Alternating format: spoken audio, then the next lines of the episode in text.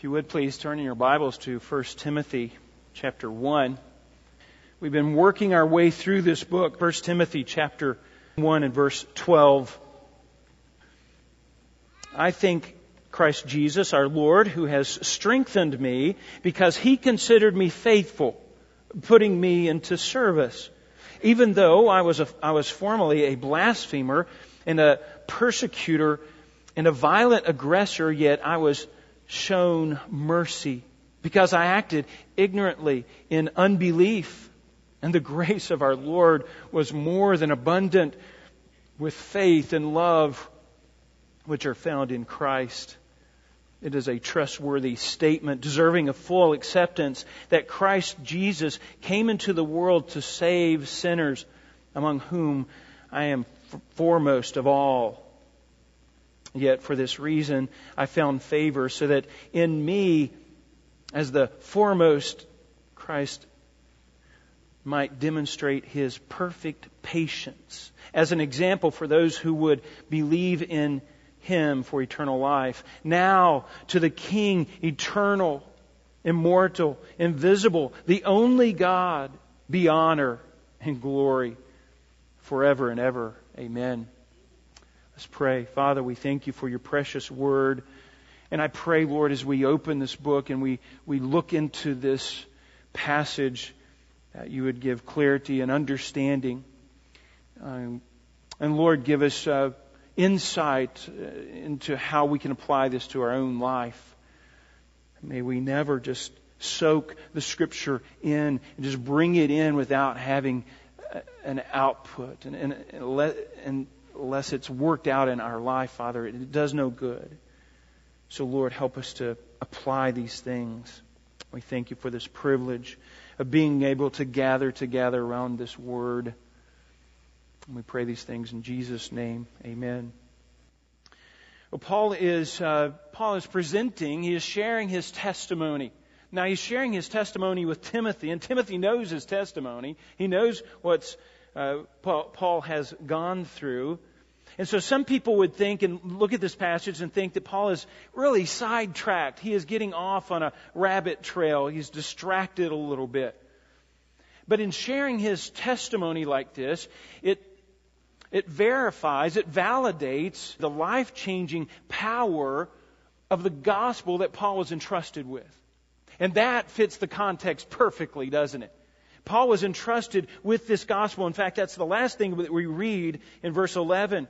He said, this, this gospel with which I was entrusted, and then he, then he fleshes that out, how, he, how that gospel has worked in his life. So that perfectly fits the context.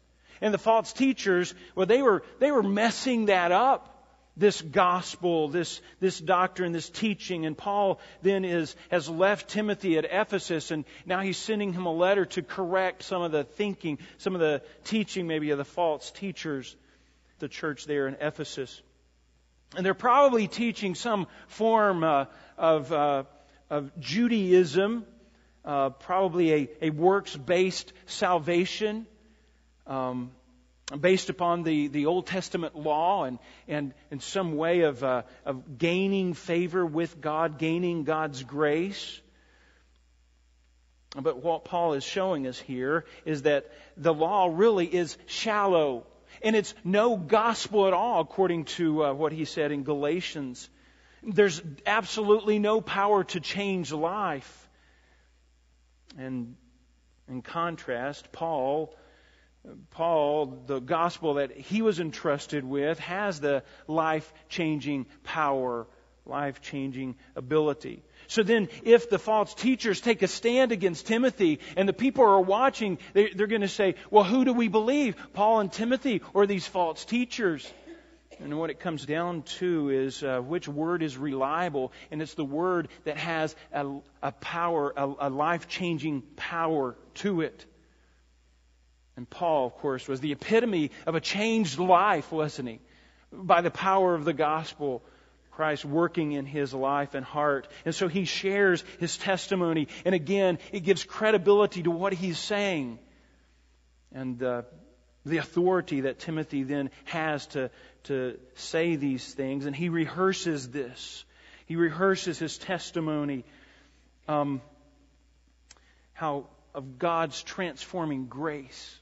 How God has, has changed him. And what you see is it, it motivates him for ministry. In fact, uh, I've entitled this sermon, uh, God's Transforming Grace, but it very easily could be entitled uh, Motivation for Ministry. Motivation for Ministry. Now, here's what I want us to see. You'll see it on the screen. The gospel of Jesus Christ is, val- is validated by a transformed life. It's validated by a transformed life. And that brings, that leads to praise to God. Now, if you want to be motivated as a believer, if you want to overcome uh, depression, if you want to, to uh, get rid of the spiritual apathy in your life and to be uh, get rid of discouragement in your life, then you need to rehearse, you need to go over the transforming grace of God. What God has done in your life. That's exactly what Paul is doing. And he's rehearsing it not just for them, but for us, so that we can see this gospel has a power to change life. Now, here's what I want us to do, just a quick ask, ask, this question here. How does Paul describe his conversion experience? Now, his conversion was pretty dramatic. You remember, his, on his way to Damascus, and he has papers in his hands to, uh, to crush the church, to even imprison those, uh, those believers. And that's exactly what he was doing. And Christ came down in just a, a light and spoke to Paul and, and said, Why are you persecuting me, Paul? And Paul says, uh, Who am I? I, did, I didn't realize I was doing that. And the Lord corrects him. And so, a dramatic salvation experience that Paul has. Now, what's interesting here, though, is that Paul really doesn't even mention that. He, he could mention the drama and, and all that takes place there, but he doesn't. He, he deals with the spiritual reality of his, of his conversion experience. And what Paul is doing is he's bringing the spiritual reality and this uh, of the and the the physical world of of his involvement, and he brings the two together. And you see perfectly God's sovereignty and man's response, man's responsibility there. And that's exactly what Paul is doing. And so what I want to do here is just go through each verse, one verse at a time, from verses 12 to down to verse 17. And I want you to see Paul's viewpoint of his conversion, of what God has done for him, this transforming grace in his life. First of all, we see Paul's privileged position. And the key word there is thankful. Paul is thankful. Look at verse 12. I thank Jesus Christ, or Christ Jesus our Lord, who has strengthened me because he considered me faithful, putting me into service. Paul is, is thankful for three things here. He's thankful for strength, for uh, the enabling power of God. Spiritual vitality, you might say. So he's thankful to God. He's recognizing God's work in his life. And then he says, um, he is thankful also that he was considered faithful. Now he was considered faithful because God was strengthening him. God was the one who was at work in his life. God was the one that was producing that. God was the one that was doing that. And then he was, he's also thankful for God putting in him in service, into service. Now, Paul's position was an apostle, remember? He was an apostle of Christ Jesus, and he was entrusted with this, this gospel, but he considered himself just a, a servant, diakonos, that's the word here, putting me into service. Just a, a servant role, Paul says, and Paul is very thankful. Paul is very thankful. Paul recognizes God's, Christ's work in his life. It's not just a decision that he made. It's not just his actions. It's not just his, uh, his, uh, work in the church. It's none of that. No, he was strengthened by God. He recognized God's work in his life. Paul never got over the fact that God saved him, did he?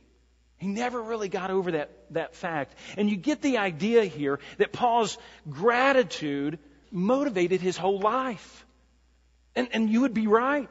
There is complete dependence upon God. There is consistent uh, mindfulness of God's, um, God's presence in his life. There was very little apathy. There was no fear with Paul. He was fully dedicated, and I think it was motivated because he was just so thankful for God working in his life. There comes spiritual vitality.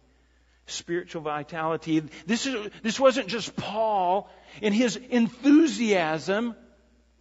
No, no. Paul was, Paul was uh, being empowered, if you will, by God.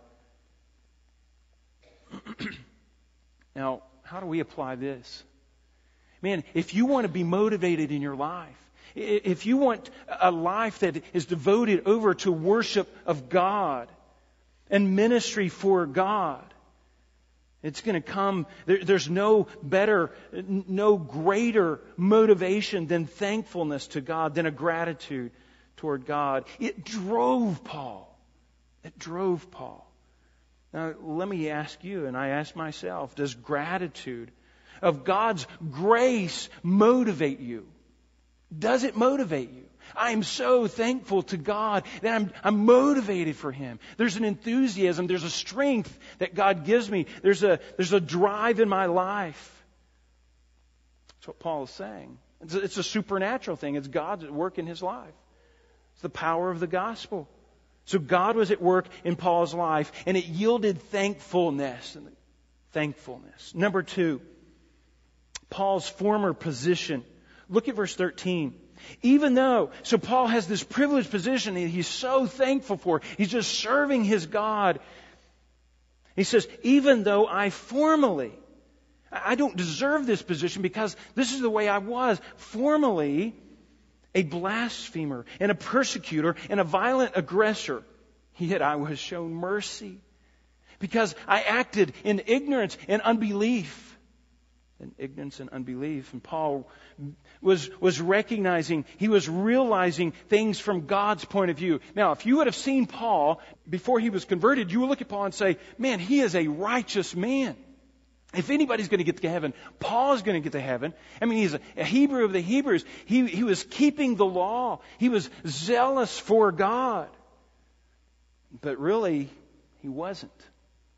He, he, he wasn't. He began to realize things from God's perspective. And from God's perspective, he was a blasphemer. He was a blasphemer. A blasphemer is one who defames, who slanders, who brings injury, literally injury to God. He is actually fighting against God. He was a blasphemer, fighting against God. He was a, a persecutor. Literally, this, it means one who pursues, one who hunts something down. A hunter. And Paul, that's exactly what Paul was doing, wasn't it? He was hunting down the church. He was going to kill the church, church of Jesus Christ. And he was a violent aggressor. That means that he was deliberately, intentionally mistreating people, hurting people. He was a bully. He was a bully. That was Paul's former life. This is the way I was. Now, notice though, he said, I was a blasphemer. Now remember, in verse 20, if you look down at verse 20, he says, Among those are Hymenaeus and Alexander, whom I have uh, handed over to Satan, put out of the, the safety and comfort of the church, and let Satan have his way with them so that they would be taught not to blaspheme. Now, what's the difference between those, those two uses of the word blaspheme there? Paul was blasphemous. Blasphemous. He, he, was, he was fighting against God. These were fighting against God, but they were doing it willfully, intentionally, in full light of the truth. Paul, what was he? He, he was shown mercy because he did it acting out of ignorance, out of ignorance and unbelief. That was the difference with Paul. He, he didn't know. He didn't know. He was ignorant to the truth. He didn't know the truth. Now here's the, here's the thing. Truth, truth is what is act, uh, truth is, um, it, it agrees with a spiritual reality. Truth comes from God. Truth comes from a spiritual reality. And in the physical world, we, we know truth by, by does it match reality in the physical world? And well, most of the time that, that's true.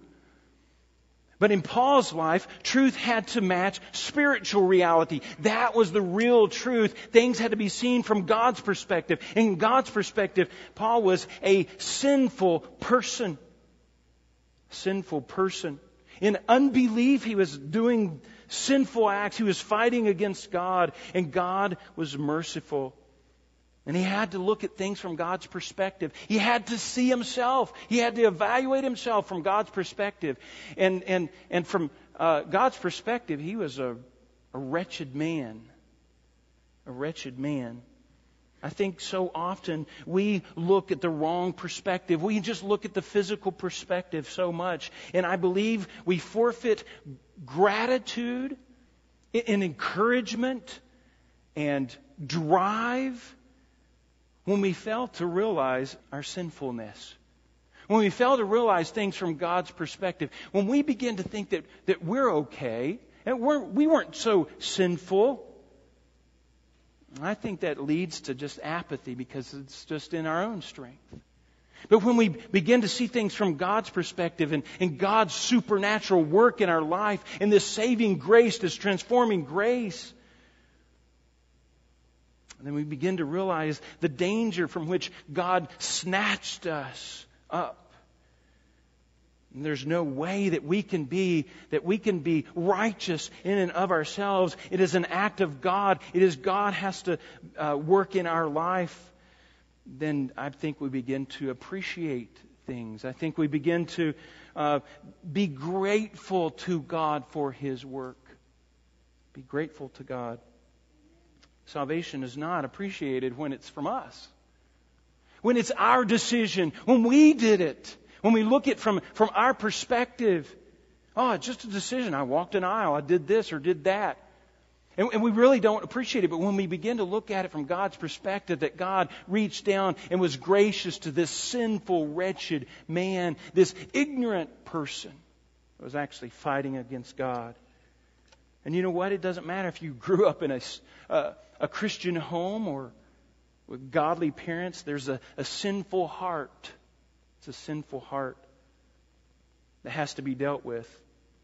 And I, I, think we would appreciate our salvation if we realize, if we begin to see things from God's perspective. Let's go on. Paul was ignorant, but God was merciful. And number three, God's sovereign act of grace, God's sovereign act of grace in Paul's life, and the key word there is abundant. Abundant grace. And look at verse 14. He says this, and the, and the grace of our Lord was, was more than abundant with the faith and love with which, uh, faith and love which are found in Christ Jesus. God's grace was more abundant than Paul's ignorance, than Paul's unbelief and his sinfulness. And God gave Paul what Paul did not deserve, and that was grace. It was grace. It's a transforming grace. And with grace then comes faith. It comes mercy. It comes love. And all of that comes from the source of Jesus Christ. He is the source. And in spite of Paul's ignorance and unbelief, God's grace was, was more than enough. Now, I just want you to notice one theological point here that God initiated these things in Paul's life. This is a, a, theological quandary here. Paul, God worked first. God was the, the first one. He made the first move in Paul's life. Grace then came, after grace then came faith. Now, some people would teach that uh, faith comes first, and, and boy, it was my act. I mustered up enough faith, and then God saved me. No, we find that it wasn't that way with Paul's life. It was grace. And as a result of this grace, of God's grace in my life, I just responded in faith, he says. And ours is, is always just a response to God's grace. God is, God is sovereignly at work in our salvation. We call that the doctrines of grace the doctrines of grace. And that, let me tell you folks, that little nugget right there sets our church apart from many, many other churches. They see that the act comes from man and not from God. But here in Scripture, in Paul's testimony, Paul recognized it was God who worked first in his life. And I believe that. I believe that's true. Paul moved in, and he lived in a world of ignorance and unbelief and hateful and hatred. And he, he now lives a life of, of love and faith and of truth. And the gospel of these false teachers, this Judaism that's being taught here based upon the law, does not have any kind of power to change a life. It's powerless. It cannot do this. This is not grace. This is not transforming grace. It cannot produce faith. Keeping the law cannot produce faith. Keeping the law cannot change a heart. Keeping the law cannot establish a relationship with God. Now, notice what Paul is doing here, the whole of verse 14. This is Paul's conversion experience. This is, this is what happened in his heart and his life. And he describes it and he labels it and he categorizes it in spiritual terms, not physical terms. Like, I made a decision, or I did this, or I did that. He couched it in spiritual terms because he was viewing things from a spiritual standpoint. And it's from that standpoint, folks, that Paul's cup was overflowing. He was filled with love and grace and mercy. He was setting his mind on things above. Now, is there an application for us here? I think so. We, we see things from God's perspective, from the spiritual perspective, and it, and it yields, it yields gratefulness to God. Because God is at work in our life. And folks, that, that motivates us. Listen, if it is of ourselves, there's no real motivation. We just have to keep on keeping on. But when we begin to realize that it is God who has initiated this, He is the one that is working in our life. He is the one that has the transforming grace in our life. If we just keep setting our mind on the things above, He is at work in our life. And folks, there's motivation to that. That's motivation. That's, you can, you can deal with, with worry you can deal with apathy. You can deal with fear when you're looking at spiritual reality then. If we just look at the physical thing, there's, we're going to worry. There's going to be apathy. We're not going to have the enthusiasm. We're not going to have the zeal to live a life of worship to, to God. There's no gonna, not going to be any motivation for ministry. Paul's life was abundant because he, he kept his mind on spiritual things from the spiritual perspective. Let's go on. Number four. Paul's doctrinal statement, uh, uh, support here. Paul's doctrinal support. And the key word here is trust, uh, trustworthy verse 15, it says, it is a trustworthy statement, deserving of full acceptance. Now, what Paul is doing here is he is going back to uh, what the early church was doing, was establishing really a doctrinal statement. And they would use, it wasn't written down necessarily, but it would, they would use a, a sentence that would help identify a, a truth to combat some error and that would be a kind of a fixed point or a reference point for, for truth. And so he quotes, it really should be in quotes here, a trustworthy statement. The word trustworthy means faithful the word. I like that. It's a trustworthy statement. This, this word is faithful. This is, this is a truism. He says um, that Christ, Jesus, came into the world to save sinners. Now that's the statement. It's just eight words in the Greek. Christ came into the world to save sinners. What Paul is doing here is, is he is, um, Paul's experience was not based upon his own uh, intuition or interpretation of, of what is happening around him. It's based upon the fact of the Word of God. In fact, you, you kind of get this statement, you find this Christ alluded to this. We see this in Matthew. And it probably came from the disciples, this little statement, this little um, axiom, these eight words. That Christ, Jesus, came into the world to save sinners, among whom I am chief of all, he says.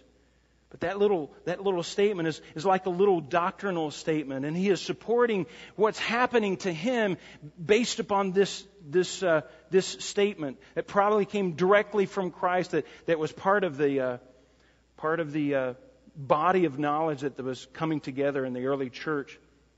Now, this doctrinal statement is emphasizing a couple of things here.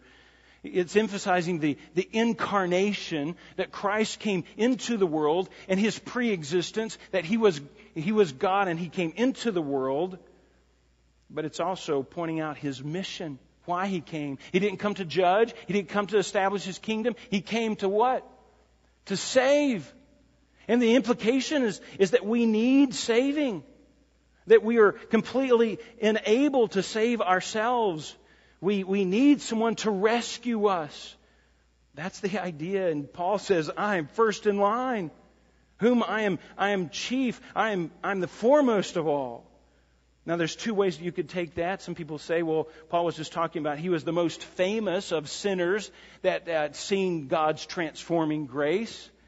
I think it goes a little bit deeper than that. He, he prob- that is probably true. But I think it, I think Paul's just realizing his sinfulness. I like the way one commentary put it. The closer to the light you come, the more dirt you see. And that's true in my own life. The closer to God I get, the, the closer to His holiness and His righteousness that I get, the, the more filth that I see, the more uh, impure motives that I see in my own heart. So I think Paul sees himself as the foremost of sinners. And we see that in Romans chapter 7. He just cries out, Lord, who's going to who's gonna save me from this body? This body that's wrapped up in sin. He's the foremost of sinners. And so he realizes his sinfulness. I think honesty about, about who we are is essential for appreciation of what God has done for us. Folks, if we see ourselves as pretty good people, I wasn't bad. You know, I, I really wasn't, wasn't robbing banks. I wasn't that big of a liar. We'll begin to see ourselves in that light. And what's the grace of God? Ah, he was pretty good. Maybe he saved me because I was pretty good. And that changes everything. That changes everything. When, when I see myself as the way I really am, a sinful person fighting against God, and yet God was gracious anyway, and God was loving anyway, and He was merciful anyway. And that changes things. Then that fills my heart with gratitude. Lord, thank you. Thank you for what you have done. Let me ask you, are you close enough to God to see the dirt? Are you close enough to a righteous, holy God? Do you know the Word well enough? Is it penetrating the heart to where it's, it's cutting right through the thoughts and intents of the heart? Let's move on. Paul was, uh, Paul had based his experience not just upon his experience, but, but upon the truthful teaching of Christ. And then number five, the reason for Paul's conversion. Now, this is really interesting. In verse, uh, verse 16, it says, Yet for this reason I found mercy.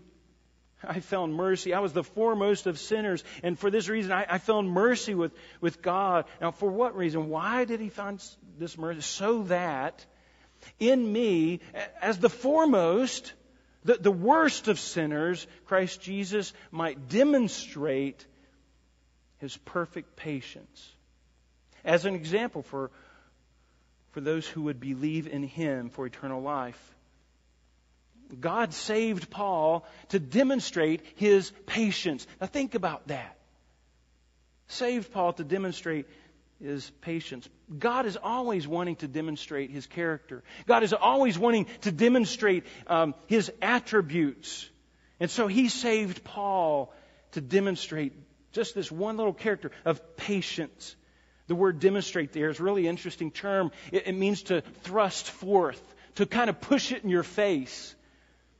God wants to, to push it in our face here. It's kind of like a child. Your children, they come out of Sunday school and they, they've worked on this little project and, and, you know, you can't really even tell what it's, what it is. Maybe it's made of popsicle sticks and you look at it and there's glue everywhere and they push it right in your face. Look, daddy. That's what God is doing. He's putting, putting this right in our face. What is it? It's patience. His patience. Patience is long suffering. His endurance. Endurance in the face of indignation, in the face of injury. And God is certainly patient with Paul. Paul was fighting against him. Against him. Now, can you imagine finding out God saved me simply just to show his patience? Just to show that, that he, is, he is patient. I believe when we don't see ourselves as we should, and we don't see God as we should, we don't see God's grace as we should, we will fail to see the magnitude of God. We will fail to see the, the, the true attributes of God, His grandeur, His majesty, His character, His attributes, His patience, His mercy and grace. When we fail to see a spiritual reality, when we set our minds on physical things as opposed to, to spiritual things, folks, we're not going to be encouraged by that. We're not going to go anywhere based upon that. But when we begin to see a, spiritual reality, see things from God's perspective, His character just begins to shine through, just like a diamond when light hits it, the light just refracts everywhere. And you see all kinds of things that you didn't see before. When God begins to work in our life and we begin to get close to God and deal with our sinfulness the way we should, we, we see God's truth and we see God's character, His attributes, and we, and we are amazed. And we're amazed. We're awestruck. We're given over to worship and praise to God. And God just wants to demonstrate one little aspect in Paul's life with Paul through his conversion. Just, just look at my patience. And we step back and we look at Paul's life fighting against God and we say, Yeah, God, you're patient. You're patient. Number six, and last of all, Paul's expression of praise.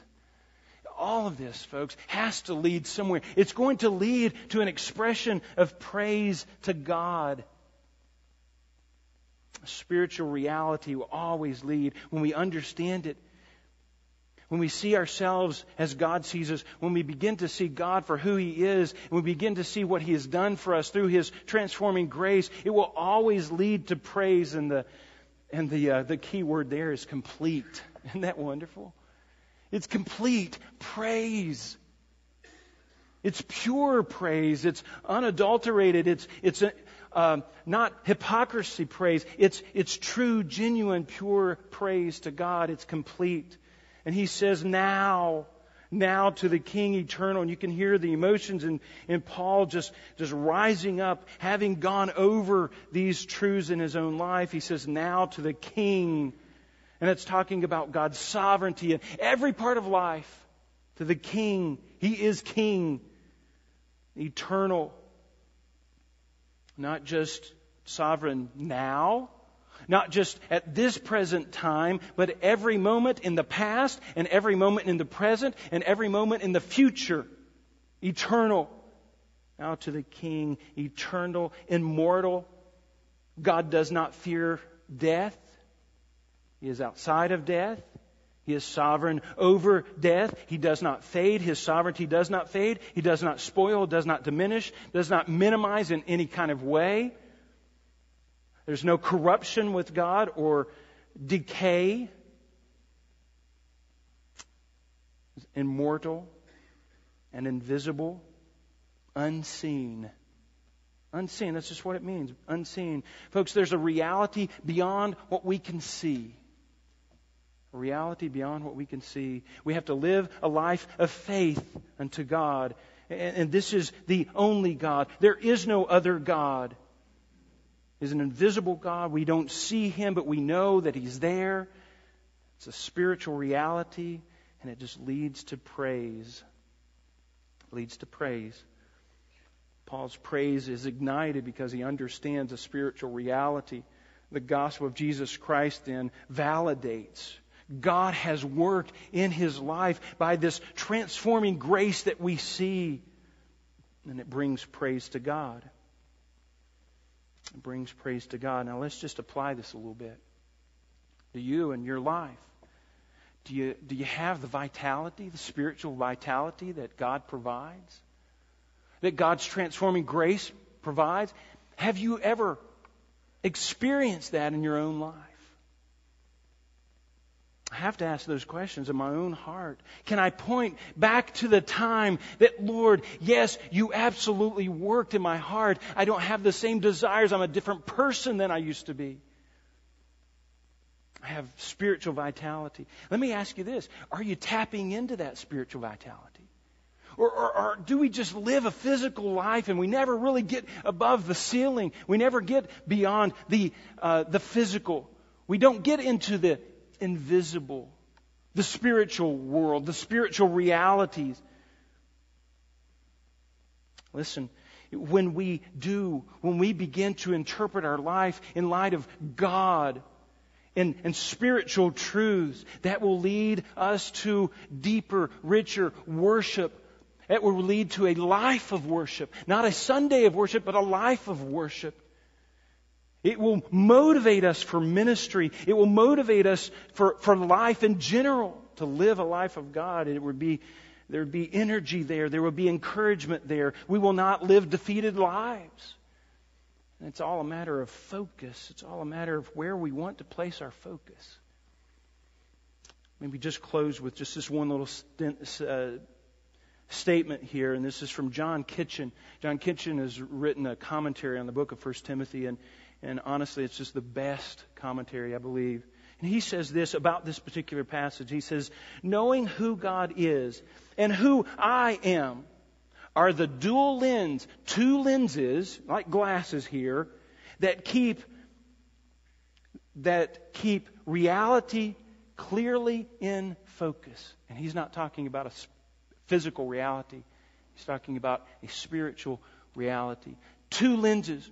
When I see myself as who I really am, and I see God as who He really is, that will keep myself in check. That will keep me uh, from just looking at the physical things, but that will keep my sharp focus on spiritual things. Paul's a perfect example of that. His testimony is a perfect example of that. What does God want to demonstrate to the world through your life? I saved Carl Dingus. Look at that. Look how patient I was. Or look how merciful I was. What's God, what did God save you for? What's the spiritual reality there? How do we, how do we interpret those things? We have to see them from, from a spiritual reality, from God's perspective. Let's go to the Lord in prayer. Father, I thank you, Lord, for exposing us to these truths. Thank you, Lord, for, for Paul's testimony, what you're doing, what you have done in Paul's life as an example to the rest, everyone who believes. We can look back and say, Yes, God, we see that you are a patient God. And we glorify you for that, for your patience. And Lord, I can look in my own life and I say, Lord, I thank you for your patience.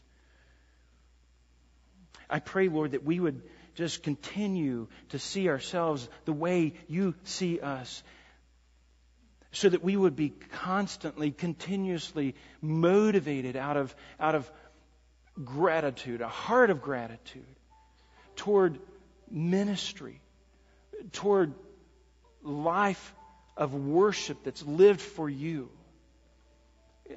Just a life of devotion, Lord, to you a life of love, a life that, that loves you with our whole heart, with our whole mind, with our whole strength. Lord, we, we know that you have to work in us to produce that. We can't do that. It's a spiritual vitality, really, that only you can give. Of course, the law can't give that. It's only your gospel. Only your transforming grace can produce spiritual life. And Lord, I, I pray that we would just live up to that. Help us to keep our mind on things above, not on things of this earth. We pray in Jesus' name. Amen.